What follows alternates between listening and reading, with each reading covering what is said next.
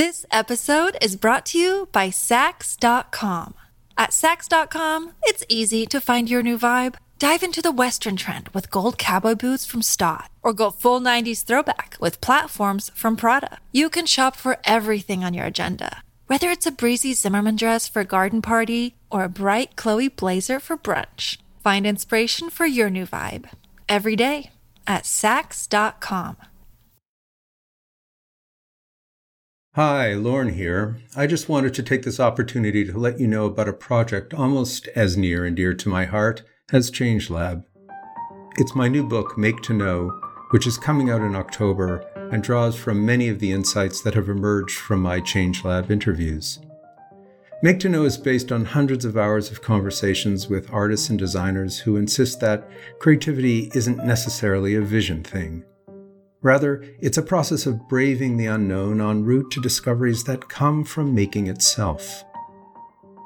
For fans of the podcast, the book offers the perfect complement to my interviews for ChangeLab, exploring the transformative moments that comprise a creative life. Make to Know will be available for purchase online and in your favorite bookstores starting in early October. I look forward to continuing our exploration of the lives of people who make stuff and the beauty that comes through it all.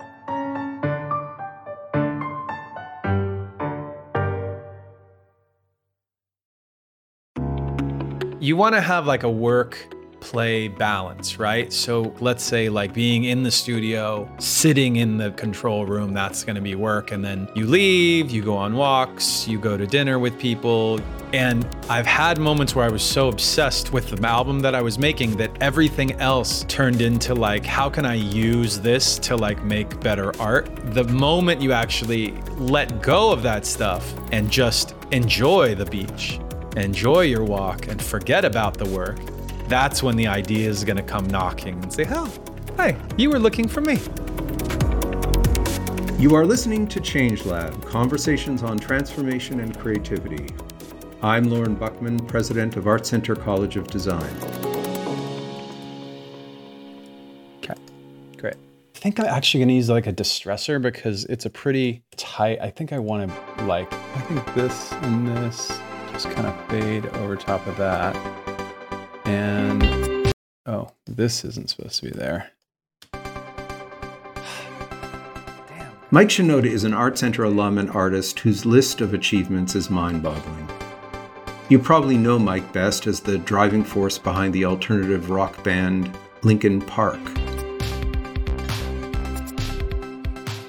Mike's exuberance and originality has inarguably fueled Linkin Park's commercial and critical success landing it among the 21st century's top selling bands. But that's not all there is to Mike. Far from it. His prolific solo endeavors include a Grammy winning collaboration with Jay Z and his emotionally charged 2018 album Post Traumatic. All the while, he's continued to build a diverse body of work as a visual artist who has designed album covers and merchandise and exhibited his paintings in major galleries and museums. But it's also worth noting that Mike brings a quality of attention and intention that is at least as impressive as his creative versatility. So this was this little plucky sound. Ooh. That's interesting. In our conversation, he also opened up about his use of doodling to access certain parts of his creative brain and about the Twitch channel he's created to make things from scratch in real time, often in collaboration with his audience. Please enjoy my conversation with Mike Shinoda.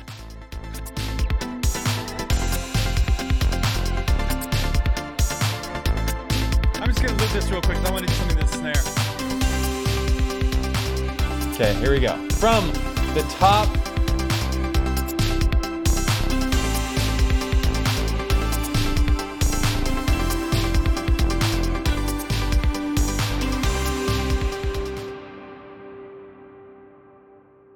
Mike Shinoda, it's such a delight to see you and to have this time to chat with you. Thank you so much for doing this. Thank you for the time, Lorne. We're trying to focus on the idea of making, and this for this season of the podcast, and what making reveals really is what the interest is. I have a, a book coming out called Make to Know, in which I actually explore the idea of how artists and designers work, what the making reveals, as opposed to, you know, a sense of some great vision that an artist tries to manifest that happens beforehand. So it's the engagement that becomes the really interesting piece of it. And as such, I've always been really curious, and here's where I want to begin with you to ask you about your song Make It Up As I Go.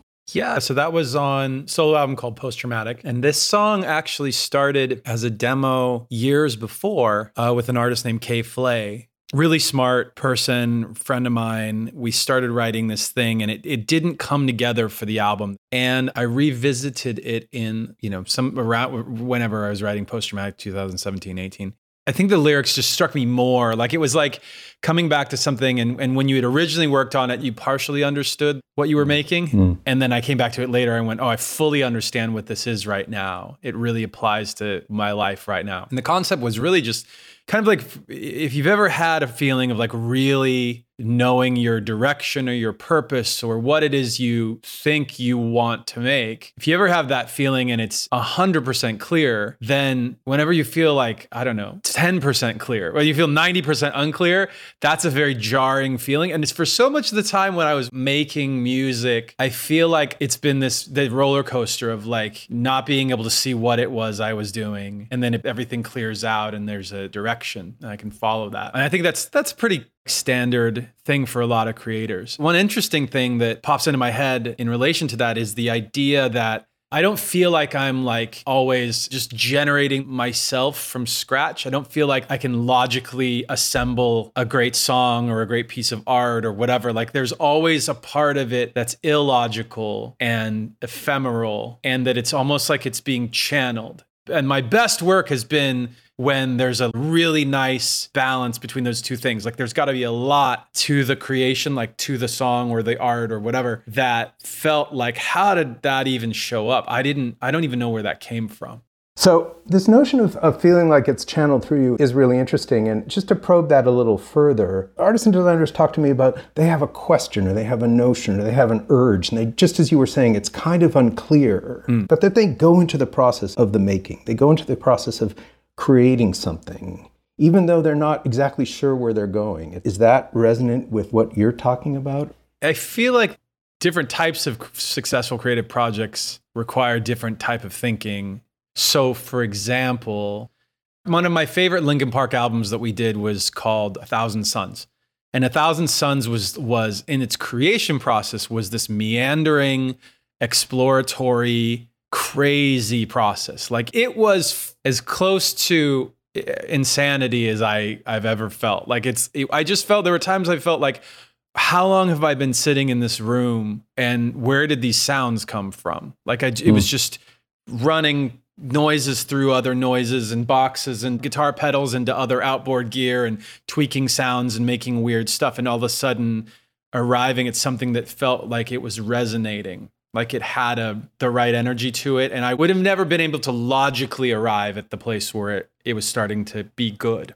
It had to be like losing sense of reality a little bit. In order to make that album doing a lot of that and then let's call that your right brain activity and then at a certain point using your left brain to kind of try and organize it and put it into a format that people could like listen to and understand. To me, that's one of the more interesting creative processes that I've been a part of. Like whenever that is the method to arrive at something, to me, that just personally, that's the most fun. But I've done other ones that are like also fun and just like there's less mystery to it. I did a the theme song to a TV show called Into the Badlands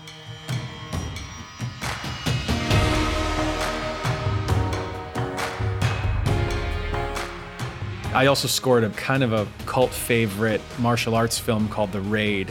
And both of those were very, there was an element of like unpredictable, you know, alchemy to it, but it was very small. I felt like it was very strategic and just listening and watching and being in tune with what the thing was and logically making a good musical backdrop for the thing. And both of those did, I, fans love them, people love them. It's like, both were on in their own right like successful projects. It's just totally different way of approaching them.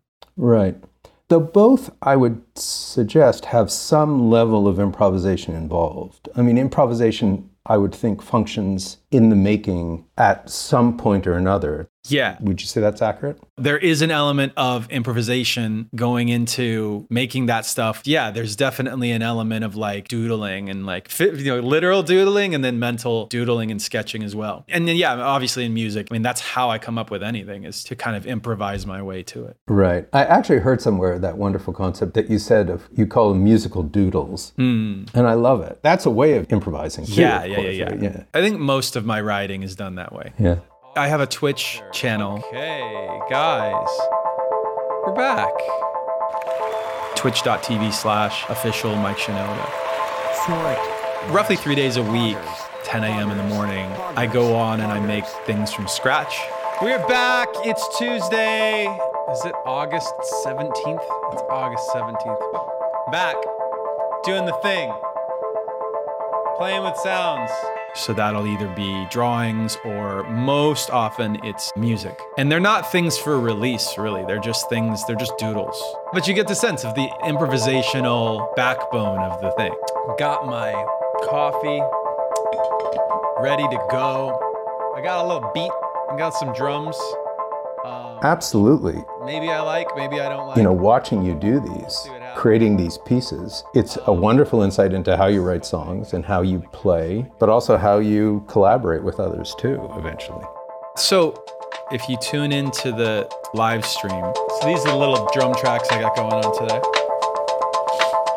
I might just plug my guitar into a guitar modeler and turn the knob and it'll change guitar tones or I might bring up a virtual drum kit in the computer just to put down some live drum tracks. Things like those, like if I was really in the studio going deep, I would definitely mic up live instruments and start to swap out different things and get just the right tone, just the right microphones, just the right snare, just whatever, all of those things. So for the sake of getting like something presentable in 2 hours, I skip all of that stuff. The other thing I don't do on the stream is vocals. So my vocal, my lyric writing process, my vocal process is like slow and cumbersome.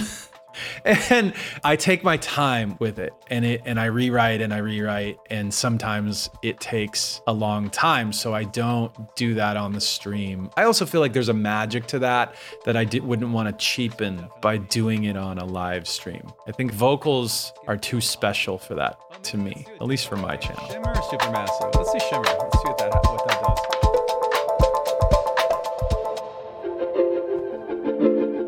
Now I did some interesting things to this sound, so.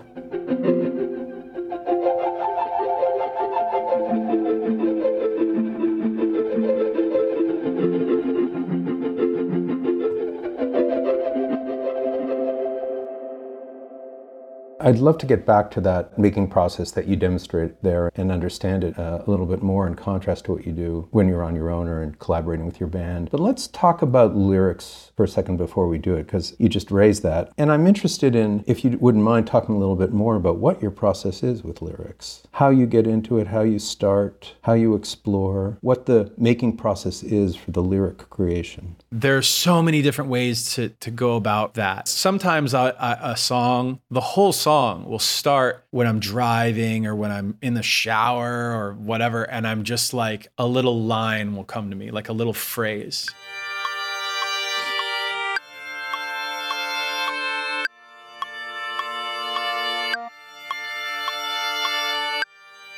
With or without melody. Sometimes it comes with melody and with chords underneath it, which is really I don't know if I capture it in my head the way it comes in, but when it happens, I like rush to my phone and put it in an audio memo immediately. And I try and get into the studio to put something down as quickly, as soon as I can, just so I don't miss the momentum of it.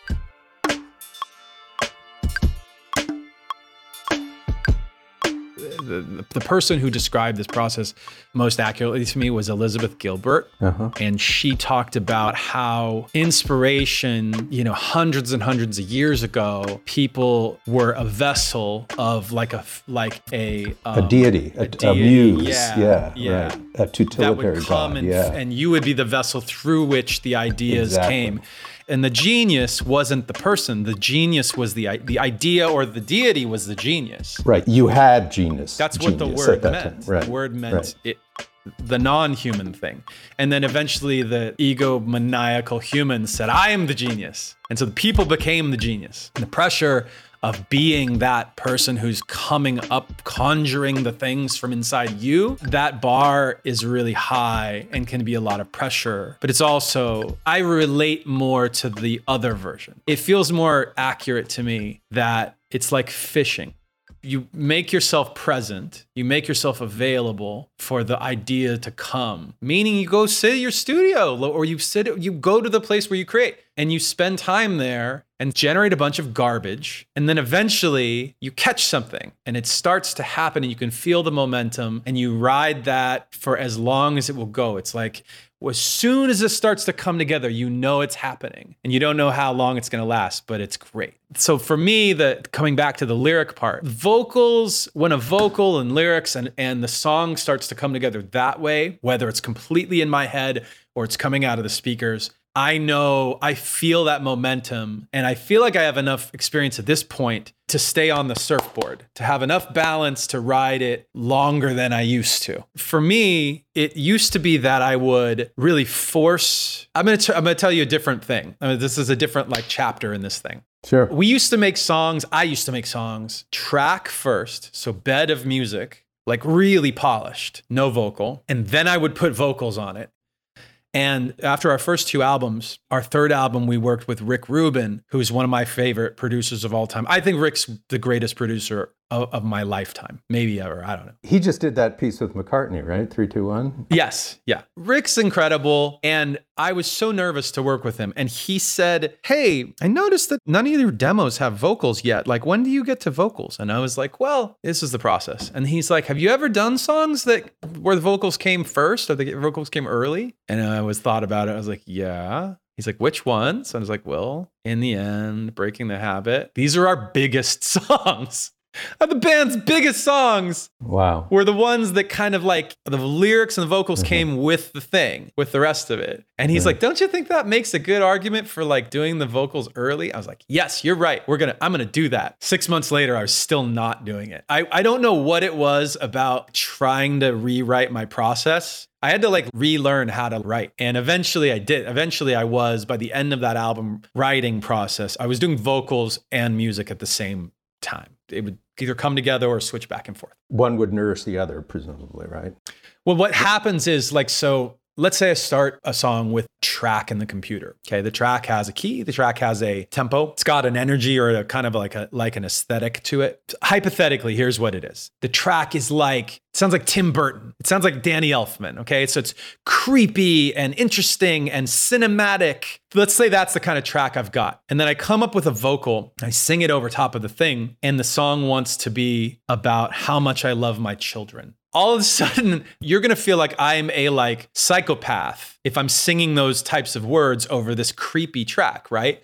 So what I would do in that case, let's say I came up with those words and I say, "Wow, I really feel like excited about these words and this melody." And I also like the track. So what do I do now? You know, I've gone from the music to the to the words and now I go back to the music and I probably just take the vocal and and sing it over piano because then I can change tempo, change key, change chord. Everything then is very malleable. It breaks it down to it's almost like its simplest forms. I can make sure the the song works in those forms and get as far as I can and come back to the track that I liked, come back to the melodies I liked and compare them with this thing that I know at its most basic basic form works. It's the most interesting thing in the world to hear a, a, great artist like yourself reflect on that and how you go into a space where, I mean, the notion of that you have to make yourself available. How many artists talk to me about the fact it's like an active waiting or something like that? You're not being passive, you're actually m- making and moving things around and materials around, but it's in that that you have to engage and make yourself available. And similarly, the single most frequent statement made by the scores of artists and designers I've talked to about this is exactly what you said. I thought of the idea in the shower.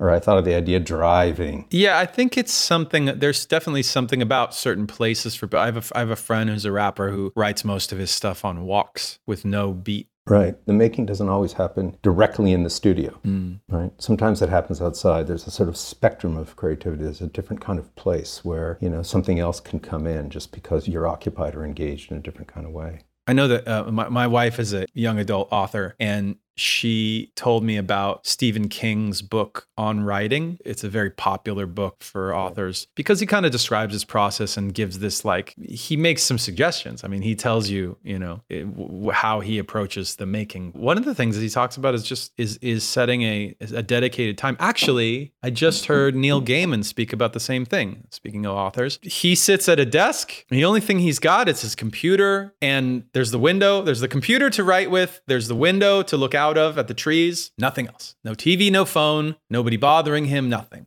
And he doesn't, he's not allowed to go online and research and what. I think he said that if he does that, it's limited in time. But he's basically allowed to either stare at the trees or he's allowed to write. And staring right. at the trees can only hold his attention for so long. And the key is to carve out the time to do it. Every day. Right. There's a very funny story about, might be apocryphal, about Victor Hugo actually taking off all of his clothes and giving it to his servants and going into a room stark naked to write and making his servants promise that they wouldn't give back the clothes until he was able to produce the writing he was supposed to produce in that particular day. Yeah. The thing that dis- is the most distracting I mean, the phone is so distracting, right? Yeah. I've been able at times to ignore it, but I do put it on silent take it out of my pocket and set it face down on the desk like away from me. And also as i'm writing like i said the, the the, vocal part is the part to me that tends to be the more to be more of a grind but it's more like if you don't have the vocal then you don't have a song right? So it's the most important part and it's the hardest part to do. And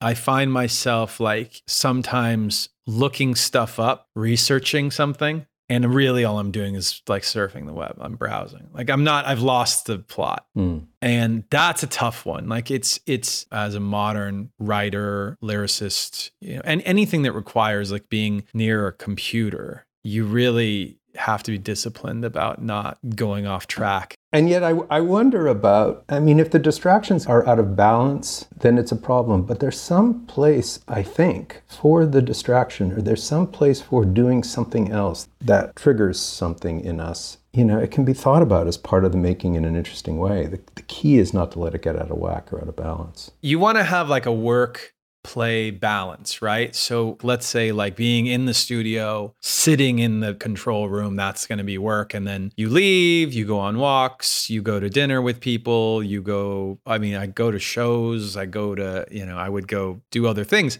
And I've had moments where I was so obsessed with the album that I was making that everything else turned into like, how can I use this to like make better art? Like, I'm at the Hollywood Bowl watching the Philharmonic thinking, like, what can I learn from this to put in my album? I'm at the beach going, what can I learn from this to put on my. It's like, no, dude, go, you're at the beach, enjoy the beach.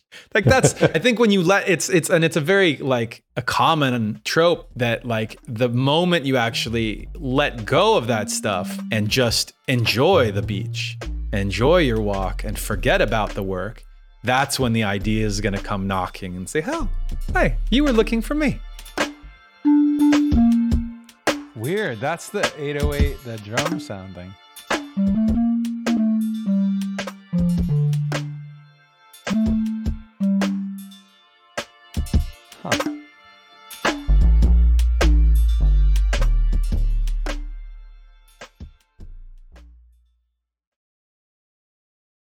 This episode is brought to you by Saks.com. At Saks.com, it's easy to find your new vibe. Dive into the Western trend with gold cowboy boots from Staud, or go full 90s throwback with platforms from Prada. You can shop for everything on your agenda, whether it's a breezy Zimmermann dress for a garden party or a bright Chloe blazer for brunch. Find inspiration for your new vibe every day at Saks.com. So, Mike, one particular song, and the vocals are are absolutely relevant here. That I wanted to ask you about um, is the song Kenji, which I find incredibly moving. It clearly gives important voice to your father and your aunt, correct? Yeah, it's kind of just my, it's a few, it's a bunch of my family members. My dad, he was one of originally 13 brothers and sisters parents immigrated over from Japan to California. So I kind of generalized. Is it their voices that appear in the song? Your your dad and the your actual aunt? interview footage is my dad and my aunt. I wouldn't want this interview to or this conversation to happen without my asking you about this. You know, and it, maybe that could be an example of how you know the vocals and the lyrics were developed. It clearly gives voice to a very important story and history and part of who you are. But I'm also curious about its creation and what it ultimately meant to you personally going through it. The funny thing was at that time, Linkin Park had just done so our, our debut album was on the Billboard charts for like almost two years or something. I mean, like it was the best selling album on the planet that year. We followed it up with an album called Meteora, which did very, very well. It was almost like the second album was just to say, like, we can do it again. And we did. And it was a, a huge success. It was like a huge relief for us in a sense. Um, but we did tour heavily. At one point, we had played 300 shows in the span of 365 days to give you an example. We did like a, a remix album in between, and we did a EP with Jay Z called Collision Course. So after all of that, everybody kind of like needed to take a breather. And I went home and I, I was like, those albums were very much about like mashing up all of these different influences that we grew up on. And I wanted to go back further and just play around with some rap songs, not genre bending or whatever, just like make rap music. And I didn't really intend to put it out. But the more I made and the more people heard it, the more excited I got, the more excited they got. And, and I ended up making this album under the name Fort Minor. At one point, I had this beat. I think I was inspired by there's a Jay Z and Biggie song called Brooklyn's Finest.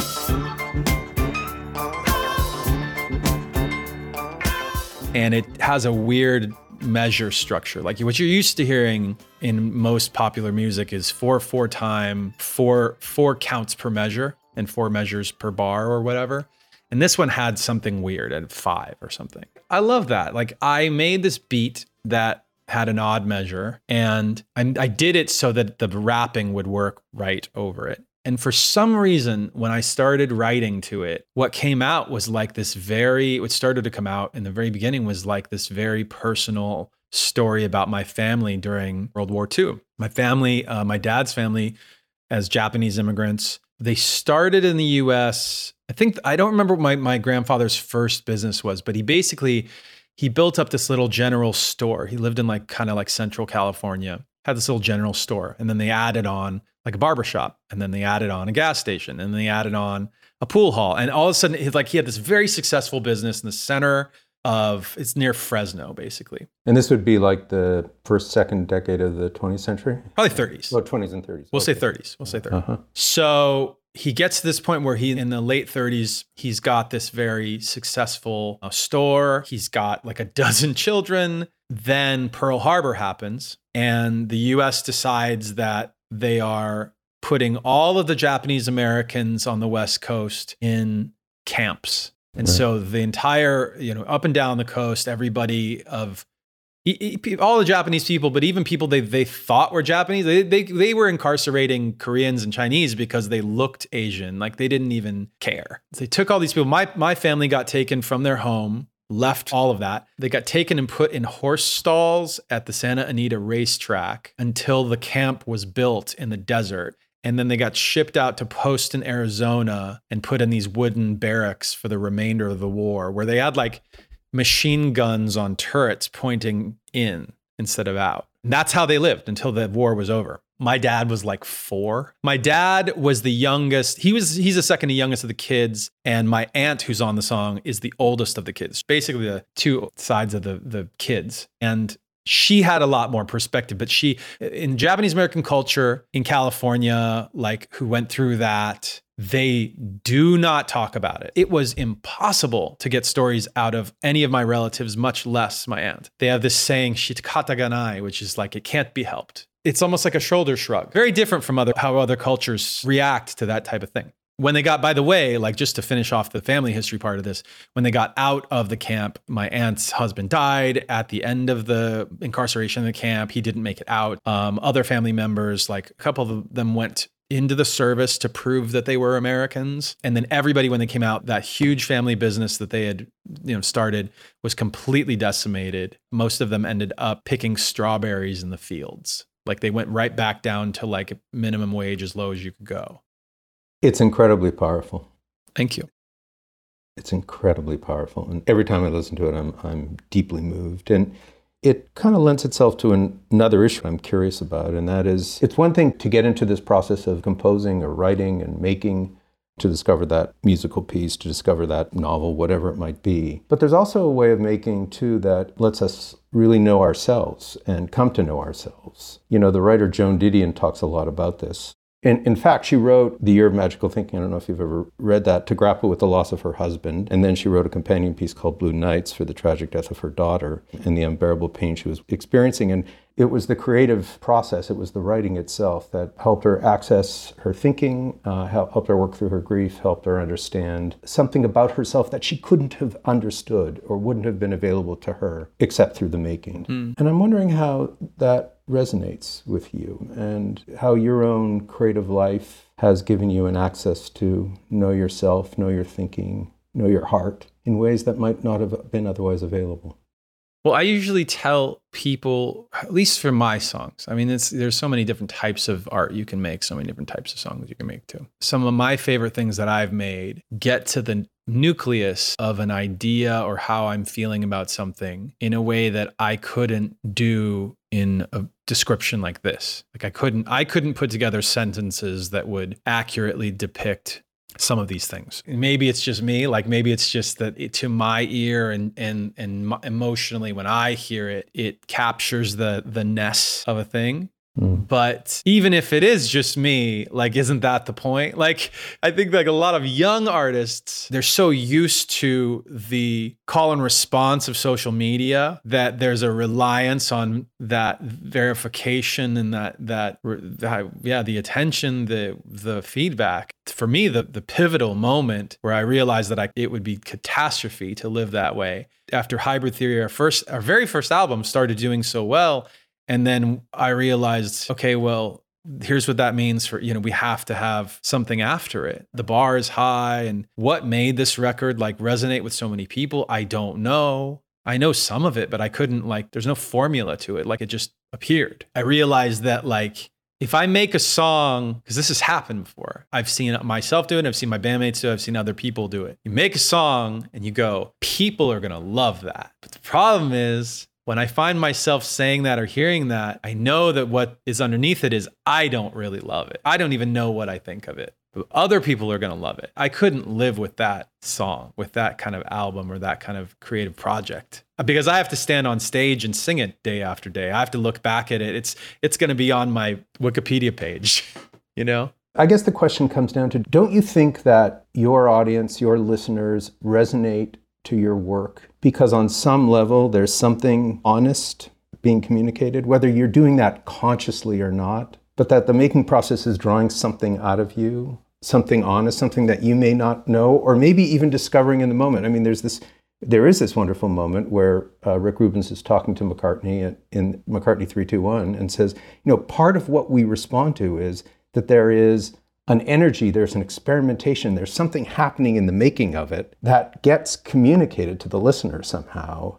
And that's a very kind of honest, human, active process that's going on. Yeah, I, I've always gravitated towards more substantive music. Like I always loved the sound of NWA and that was fun to listen to because it made me like it made me laugh in some cases and it made me feel it's like a voyeuristic kind of fun thing. Because they were literally talking about crashing cars and being horrible to people. And as a little kid, you're like, oh, wow, that's like really crazy. I can't, be-. it was just like, it's Andrew Dice Clay. It's like, I can't believe they said that, right? Right. I love that for the entertainment value of it. But when it really comes down to like, wow, this song moves me, always an element of honesty. It was a different kind of I can't believe they said that. It was an it was a kind of I, I can't believe it because I can't believe they broke it down to its smallest molecule. It's usually that there's a truth to it. Like you're getting to a core truth, right? Exactly. And I think that's really what you're searching for when you're writing something is you're looking at like it's almost like really intense therapy or something where you go, okay, I feel this way. Why do I feel this way? Well, because these things are happening or happened or I'm reacting to. Well, why? And everything, why, why, why, why, until you can't go any lower and you get to the one thing and you go, oh, that's why. Right, exactly. And I guess I wonder whether that search, that why, why, why, is a, an ingredient and energy in addition to what you've actually find in, in the process. And it can only come through the making of it. I, we always use the like most ridiculous analogy. We always use food in my in my band because so much music is junk food. It's like candy and it's desserts, soft drinks. It's it's like do you remember the Pepsi challenge? I do. So the Pepsi challenge for anyone listening who didn't rem- doesn't remember it is they the Pe- Pepsi realized that if you let people have a sip of Coke and a sip of Pepsi, the majority of the people chose Pepsi because I think it was sweeter. And then I think what they realized, what uh, probably Coke realized, is that if they drank the whole can, people liked Coke better. In music, what you get is this like these little jingles, these little things that they're so catchy and they're so sticky. They're fun for like a little time and then they go away and who cares, right? It's one hit wonder kind of thing, but it's crazier now because it's like TikTok dances and TikTok songs and memes and whatever blow up a song for a moment because it's got that stickiness and that sweet jolt of whatever it is, adrenaline or interest. And I've always gravitated to music with substance rather than the candy. Like I always really like songs with some meat to them.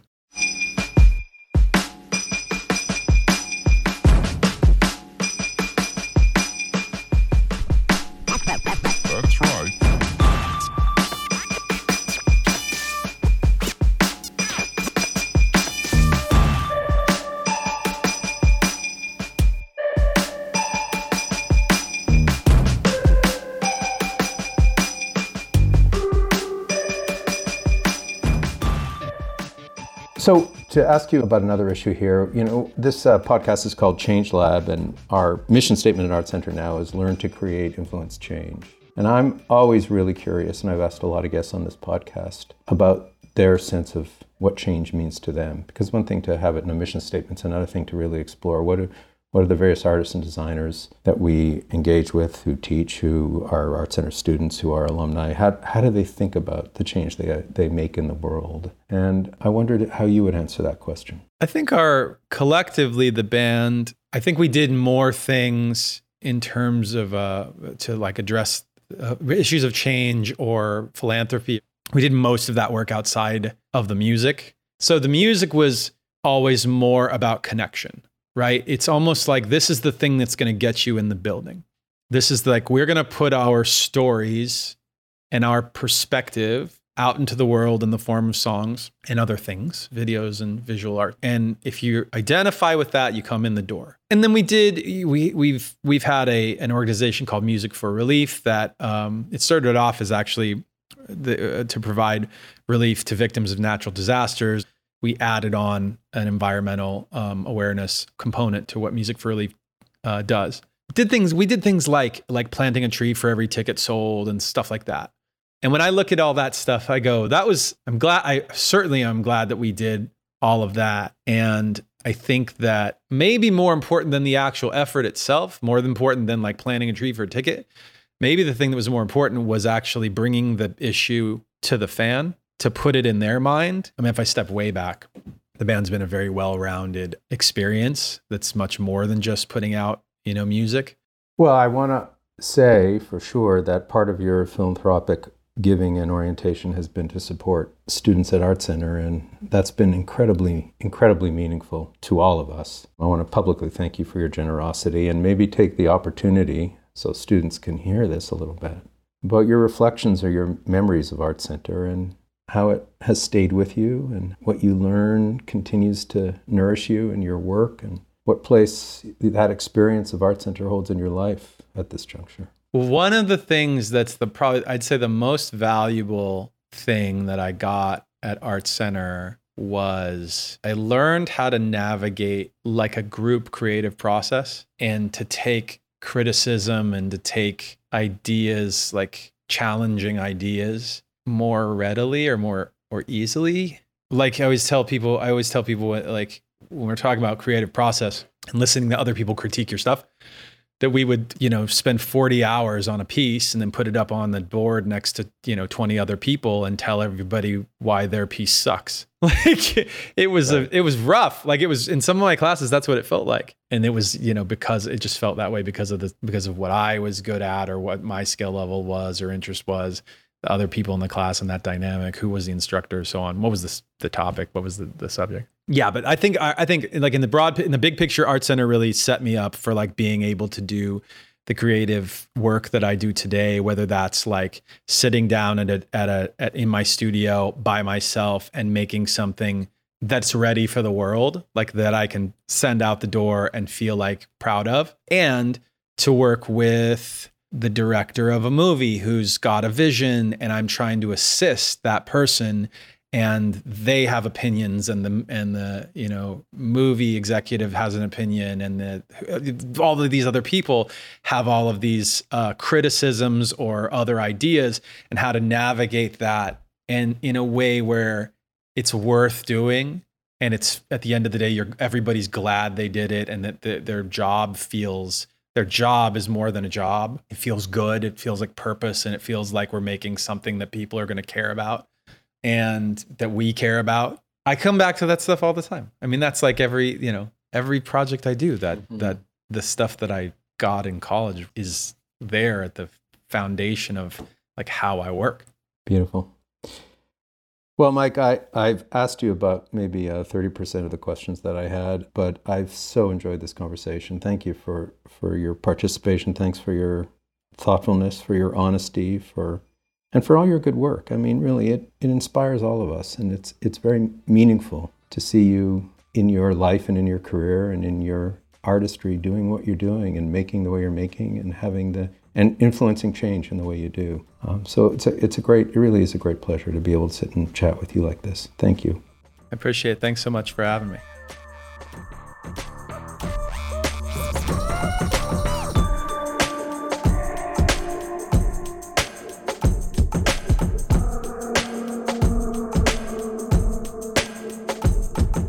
Change Lab is produced out of Art Center College of Design I'd like to extend a special thanks to our small but mighty production staff producer Christine Spines, co producer Lauren Mahoney, editor Emily Van Bergen, and post production supervisor and production consultant Christopher Olin. Please take a moment to support us. You can do this by heading to Spotify or Apple Podcasts to rate and review our show. And while you're at it, share us with someone who is curious about the creative process. That's it for this week on Changelab.